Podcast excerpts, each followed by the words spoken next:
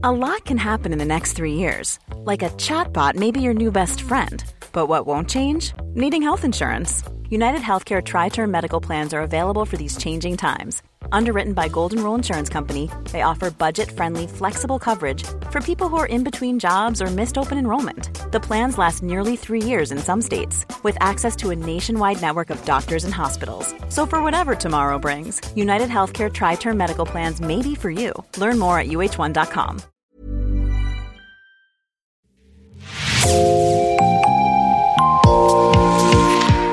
Bonjour, c'est Jean Berthelot de l'Agleté de l'équipe Podcasting. Bienvenue dans l'actu dans la poche, le podcast quotidien d'actualité du Grand Sud-Ouest signé Podcasting.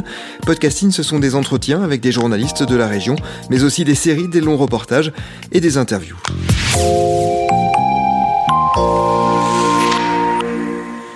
Durante ocho episodios, Podcasting se sumerge en el pasado de la región de Nueva Aquitania para descubrir más sobre la manera en la que los republicanos españoles fueron acogidos en el suroeste de Francia durante la Guerra Civil Española y los años de la dictadura franquista. Hemos querido saber más sobre la forma en la que muchos hicieron aquí su vida, en las huellas que dejaron en una lucha que a menudo continuaron en el seno de la resistencia. Aquitania Suspiros de una España republicana es un podcast de María Díaz Valderrama. Episodio 3. Burdeos, Puerto de la Luna, Puerta de la Esperanza. Hoy he quedado con David Escobar frente a la antigua sede de la Compañía General Transatlántica, en Burdeos. David es profesor de español en el Instituto Camille Julien. David lamenta no haber hablado más con su abuelo, Andrés Escobar, no haberle planteado más preguntas sobre aquellos años negros, desde hace años investiga las huellas del exilio republicano en Burdeos y en Gironda. De hecho, las ha reunido en una ruta que preparó para el Instituto Cervantes hace unos años. Así que le he pedido que me haga de guía para enseñarme la parte más importante de Burdeos en la Guerra Civil Española, su puerto. Bueno, estamos en el Quai de Chartrons y más concretamente en el Cours Xavier Nouzan. Este hermoso edificio solía ser la sede de la Compañía General Transatlántica también conocida como Transat o French Line. Y es un edificio precioso, precioso. Sin duda, uno de los, de los edificios más bellos del Quai de Chartrons, edificio que inmortalizó en pintura el pintor Pierre, Pierre Lacour a principios del siglo XIX. La Compañía General de Transporte Transatlántico eh, fue fundada en 1855 por los hermanos Pereira, Émile e Isaac Pereira. Eran dos personajes bordeleses muy importantes, muy conocidos en Burdeos, que eran de origen sefardí, en realidad hispano-portugueses, y fundaron esta gran compañía naviera nacional que estaba destinada no solo a los pasajeros, sino también al correo y al transporte de mercancías. Antes de seguir hablando sobre el papel que jugó el puerto de Burdeos en el exilio y el transporte de españoles, me gustaría hacer un paréntesis y volver a una de las primeras personas que entrevisté para este podcast. Bueno, a pesar de las declaraciones oficiales y de la política oficial de eh, no intervención, el gobierno de León Blum trató en lo posible de ayudar a la República y en particular en lo que se refería a la aviación. ¿Os acordáis cuando hablamos de la no intervención en la Guerra Civil Española? En el primer episodio tratamos esta compleja cuestión con el historiador Bernard Lavalle. Francia e Inglaterra lideraron la firma de este acuerdo, respaldado por 27 países europeos, entre ellos Alemania e Italia. Pero algunos ministros del gobierno de León Blum, como el jefe de gabinete del ministro del Aire, Jean Moulin, que liderará la coordinación de la resistencia en Francia y morirá torturado por los nazis en 1943, van a tratar de ayudar a la República Española en secreto. Y Burdeos será un escenario importante en este episodio de la historia. Es algo que no hay que subestimarse. El Ministerio del Aire de la época tenía como jefe de gabinete a alguien que dejó una, ha dejado después una huella importante en la resistencia francesa, que era Jean Moulin y Jean Moulin estaba en el mismo corazón de una verdadera red de ayuda a la aviación republicana con eh, envío clandestino de material, de motores y de aviones, con la casi autorización dada a los aviones eh, republicanos para refugiarse en Francia cuando estaban en situaciones difíciles y también con la existencia en Francia de varios centros de eh, prácticas de formación de pilotos republicanos, uno cerca de París y otro en, nuestras, en, en nuestro sudoeste, cerca de Villeneuve. Pero hubo otro elemento que es muy importante, mucho más importante que lo que acabo de decir y que concierne directamente a nuestro sudoeste. en efecto, desde el inicio de la guerra, la ayuda rusa, soviética, a la República se hacía por el Mediterráneo, esto es, saliendo de Odessa, pasando por los estrechos, cruzando al sur de Sicilia y llegando a Barcelona y Valencia. Pero, sin decirlo, sin ninguna eh, declaración oficial, los submarinos italianos estaban esperando entre Túnez y, Sicilia, esos barcos soviéticos, y nunca se ha sabido ni, se sabrá cuántos, pero varias decenas de eh, barcos de armas y, y municiones fueron mandados para el fondo del mar. Entonces, viendo esa situación que casi imposibilitaba o hacía muy costosa en hombres, material y barcos esa ayuda, la Unión Soviética decidió otra táctica. Primero se cambió en el sentido de que ya no fueron barcos soviéticos los que iban a transportar las armas y municiones, sino barcos franceses. Y para eso se creó una compañía, la Compañía Francesa de Navegación, cuyo objetivo era transportar esa ayuda soviética a Francia, pero saliendo de Murmansk, en el norte, allá, en el último punto donde llega llegan las aguas eh, calientes del, o no tan frías, digamos, del Atlántico y que siempre tiene aguas libres. Entonces, ¿a dónde iban a parar esos barcos que venían del norte, esos barcos franceses que venían del norte? Los más, no todos, pero sí los más, dos veces al mes llegaban a Burdeos. De manera que Burdeos se transformó en el nudo desde donde llegaba esa ayuda soviética se desembarcaban, bueno, casi clandestinamente esos barcos y luego con la ayuda de redes que implicaban, por una parte, al Partido Comunista Francés, al Partido Socialista y a la masonería, eh, se podía, bueno, digamos que la gendarmería francesa hacía la vista gorda y esas armas podían llegar hasta la frontera franco-española de los Pirineos eh, Orientales, esto de Cataluña. Y esa ayuda duró hasta el final de la guerra, de tal modo inclusive que el último barco que llegó, que se desembarcó y cuyas armas se transportaron a Cataluña, no pudieron ser utilizadas porque cuando llegaron a Cataluña prácticamente era el inicio de la retirada.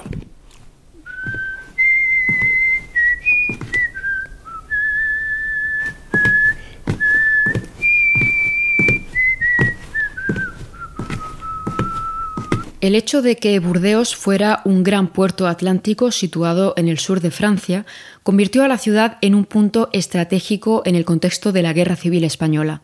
Desde que comenzaron las hostilidades en julio del 36, la guerra se anuncia brutal. No hay espacio para la piedad.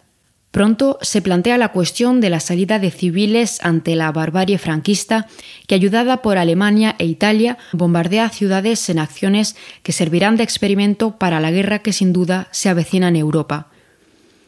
En el verano de 1936 se comenzaron a evacuar niños y mujeres desde el País Vasco, más adelante desde Cantabria y Asturias, es decir, desde el norte de España hacia el Golfo de Vizcaya. Este fue el caso del barco Habana, que en junio de 1937 salió del puerto de Bilbao con 4.500 niños con destino a Burdeos. Los niños llegan a la capital de Aquitania antes de ser enviados a Inglaterra y otros países, entre ellos la Unión Soviética. En mayo de 1937, un tren bastante especial llegó a Burdeos procedente de Barcelona con 450 niños a bordo, iban sin sus padres, acompañados por educadores. En los muelles del río Garona, David Escobar nos habla de varios episodios importantes en la llegada de exiliados a Burdeos. Estos niños fueron enviados a Francia, o al menos al extranjero, para que pudieran ser acogidos. En ese momento, la gente piensa, con razón, que España ya no es un país seguro, especialmente Barcelona, que es bombardeada regularmente. Así que el plan es que estos niños sean enviados a Morelia, México, donde serán acogidos por el presidente mexicano Lázaro Cárdenas, que era un gran amigo de la República Española y que estaba muy comprometido en acoger a los republicanos españoles.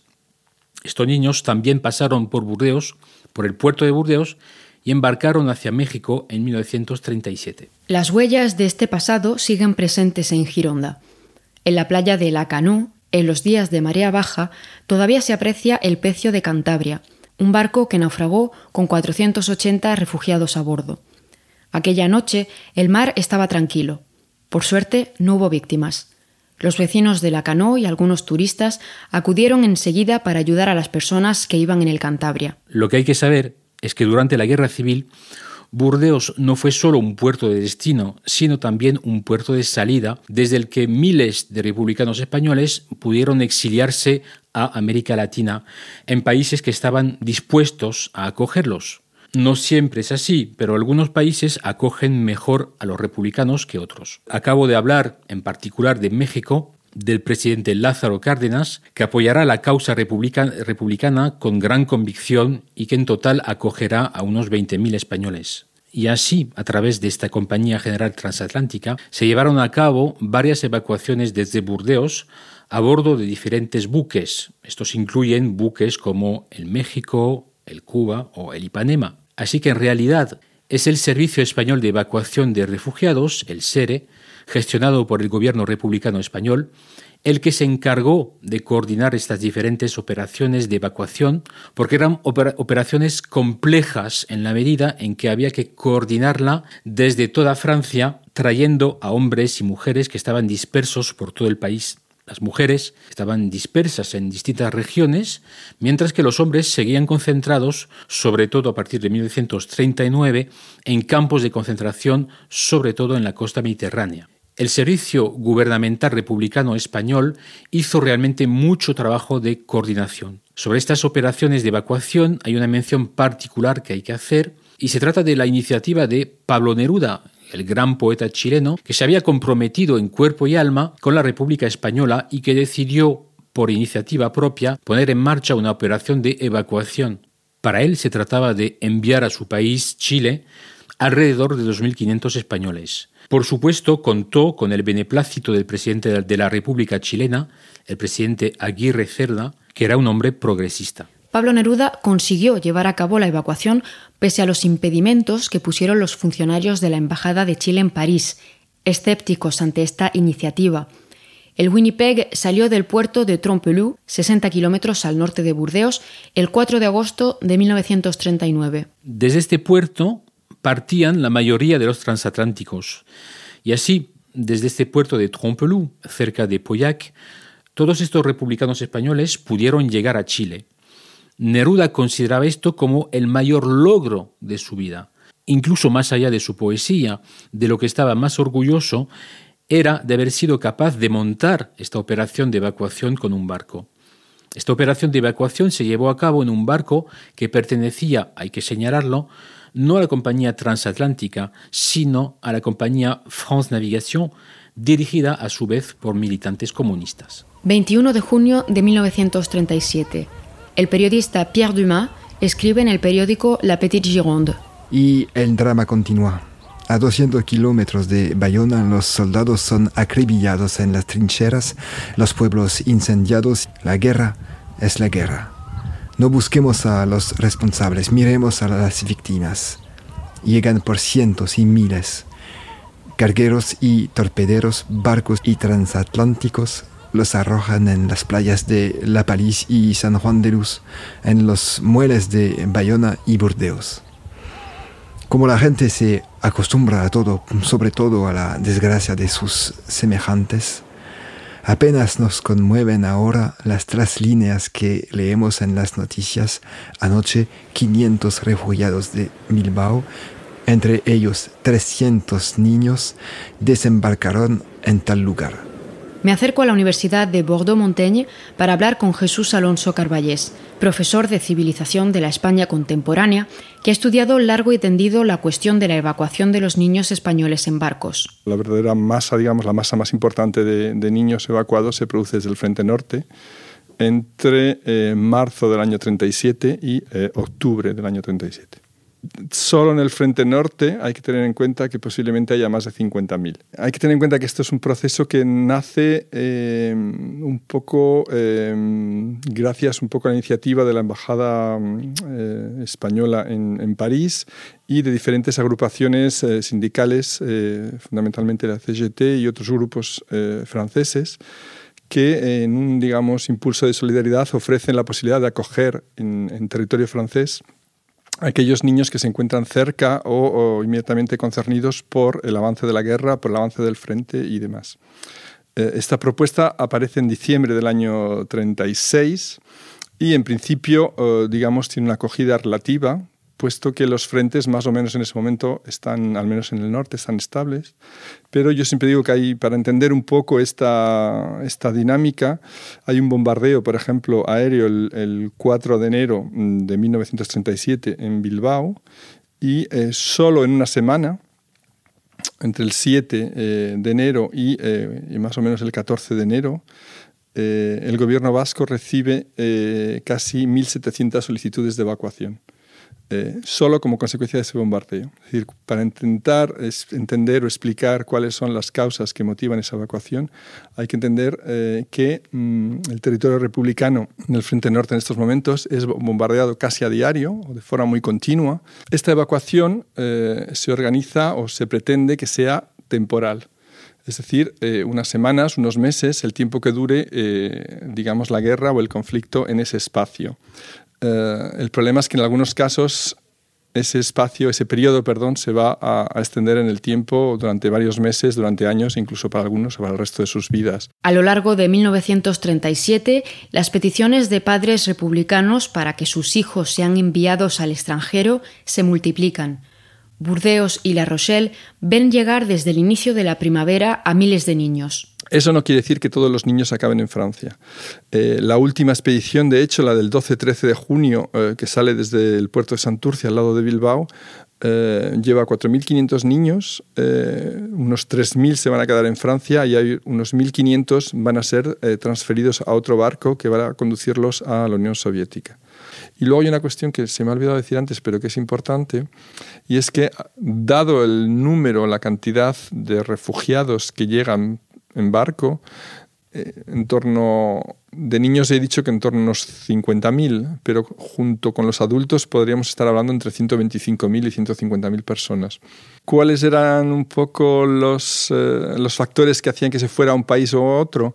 En principio, los padres en principio podían elegir el destino de los niños. Es decir, en las fichas que se rellenaban con las solicitudes se indicaba no todos los destinos, pero se podía indicar como destino Francia, Gran Bretaña y la Unión Soviética forzosamente aquellos que se dirigen a la Unión Soviética son aquellos que tienen más proximidad. Eh, los padres son comunistas o de tendencia comunista o admiran un poco, digamos, lo que está haciendo Rusia por eh, la República. En el caso de, Gran Bretaña, solo va a ser un grupo de unos 3.800 niños vascos los que van a llegar allí.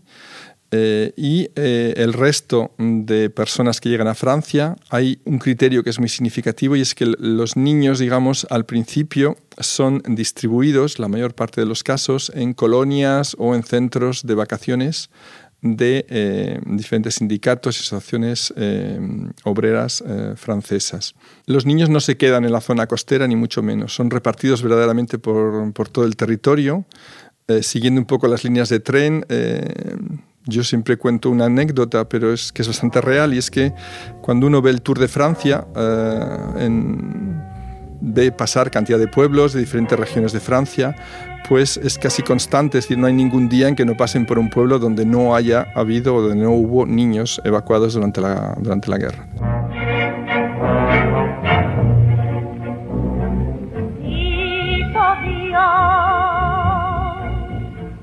por tu poder. Fundí cuatro rayitos de sol y hacer con hoyo una mujer. Ya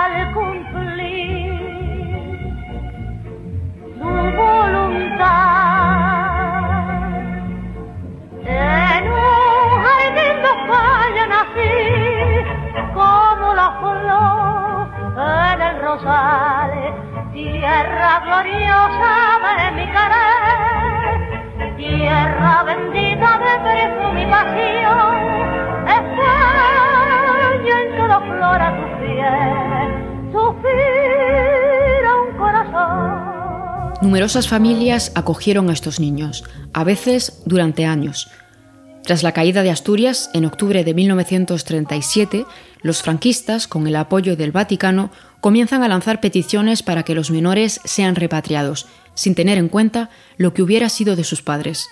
La propaganda franquista asegura que los niños han sido secuestrados o expulsados.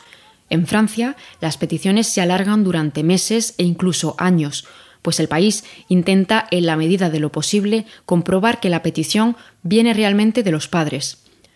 Con el inicio de la guerra en Europa, las familias aceleran el reenvío de los menores que quedaban. Francia no puede ya garantizar su seguridad. El caso de la Unión Soviética, que cortó puentes diplomáticos con la España de Franco, es un poco diferente. Stalin no cree en las promesas de Franco, así que los niños, acogidos por Moscú, deben esperar en muchos casos a ser mayores de edad para poder volver a España. Los retornos en este caso van a ser con cuentagotas. Eh, y por vías indirectas, es decir, peticiones que van a llegar, por ejemplo, desde Francia, que luego llegan las familias y consiguen, pero son verdaderamente casos muy aislados. La mayor parte de, o una parte significativa de estos niños no vuelven hasta el año 56, hasta después de la muerte de Stalin. Y de hecho, creo que los primeros que vuelven vuelven en el mismo marco que vuelven los repatriados de la División Azul eh, en el año 56. Así que van a seguir en los años siguientes también. Pero aquí también se va a producir un fenómeno un poco extraño porque muchos de esos niños al final, bueno, ya adultos, claro, eh, no van a ser capaces de integrarse en esa España franquista, entre otras cuestiones porque van a ser personas que van a ser muy vigiladas de forma constante, a veces interrogadas, eh, a menudo por la policía e incluso se cree que por la CIA, eh, porque muchos de ellos a veces cuentan cómo eran interrogados por policías que tenían acento mexicano es decir, que eran posiblemente agentes eh, estadounidenses que querían sacar información de la situación en, la Unión Soviética. Y ahí se produce un retorno, digamos, en muchos casos, eh, por esa presión social, por esa dificultad de integrarse, eh, vuelven a, la Unión Soviética. Algunos también vuelven en los años siguientes a, Francia, a Bélgica, etcétera, etcétera, antes incluso de, de la inmigración de los años 50 y 60, o en ese contexto, también algunos vuelven e incluso en algunos casos esas personas vuelven a las mismas familias que habían estado de niños. La importancia del puerto de Burdeos fue trascendental para la llegada de refugiados. Sabemos que en el otoño de 1937 muchos de los que llegaban eran directamente metidos en trenes con dirección a España, por lo que resulta difícil tener una cifra aproximada del número de españoles que pudieron pasar por Burdeos en este momento. En el próximo episodio viajó a la ciudad de Angulema, escenario de un episodio mayor que refleja la suerte que les esperaba a muchos de los españoles que habían huido de la Guerra Civil Española.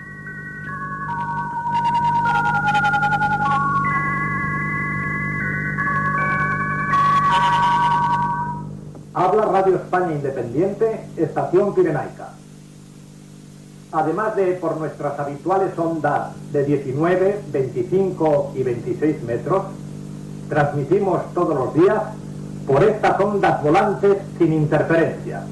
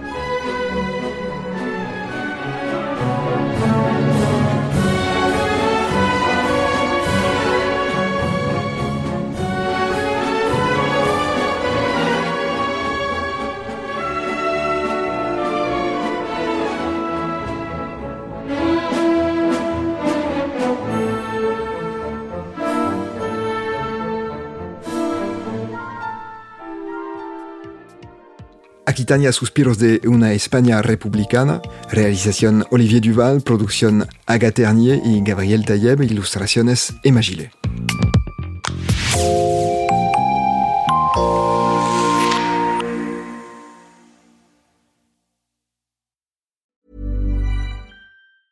Hi, I'm Daniel, founder of Pretty Litter. Did you know cats tend to hide symptoms of sickness and pain? I learned this the hard way after losing my cat, Gingy. So I created Pretty Litter, a health monitoring litter that helps detect early signs of illness by changing colors, saving you money and potentially your cat's life. Pretty Litter is veterinarian developed, and it's the easiest way to keep tabs on your fur baby's health right at home. Go to prettylitter.com and use code ACAST for 20% off your first order and a free cat toy. Terms and conditions apply. See site for details.